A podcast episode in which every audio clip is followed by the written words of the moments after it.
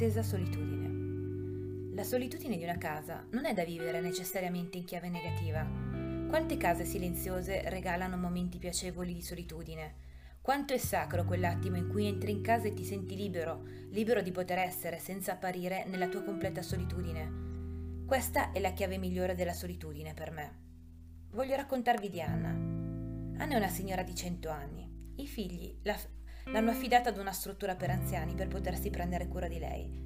Durante questa pandemia però Anna non ha potuto vedere nessuno dei suoi cari per essere al sicuro. Anna, a 100 anni, chiede ai figli che hanno già venduto casa sua di poter tornare a casa, in una casa qualunque, in una casa in affitto, ma che possa essere uno spazio solo suo e le possa permettere di rivederli.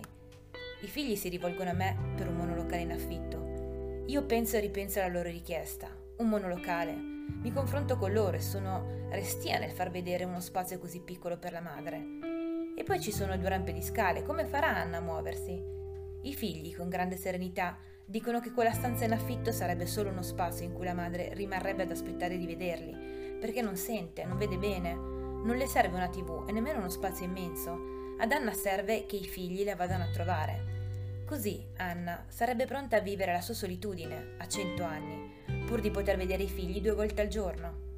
Anna mi ha insegnato che la solitudine non è per nulla negativa, se viene vissuta come l'attesa di una visita, se viene interpretata come attesa di qualcosa di meraviglioso e se viene vissuta in uno spazio in cui predomina la libertà. Grazie Anna.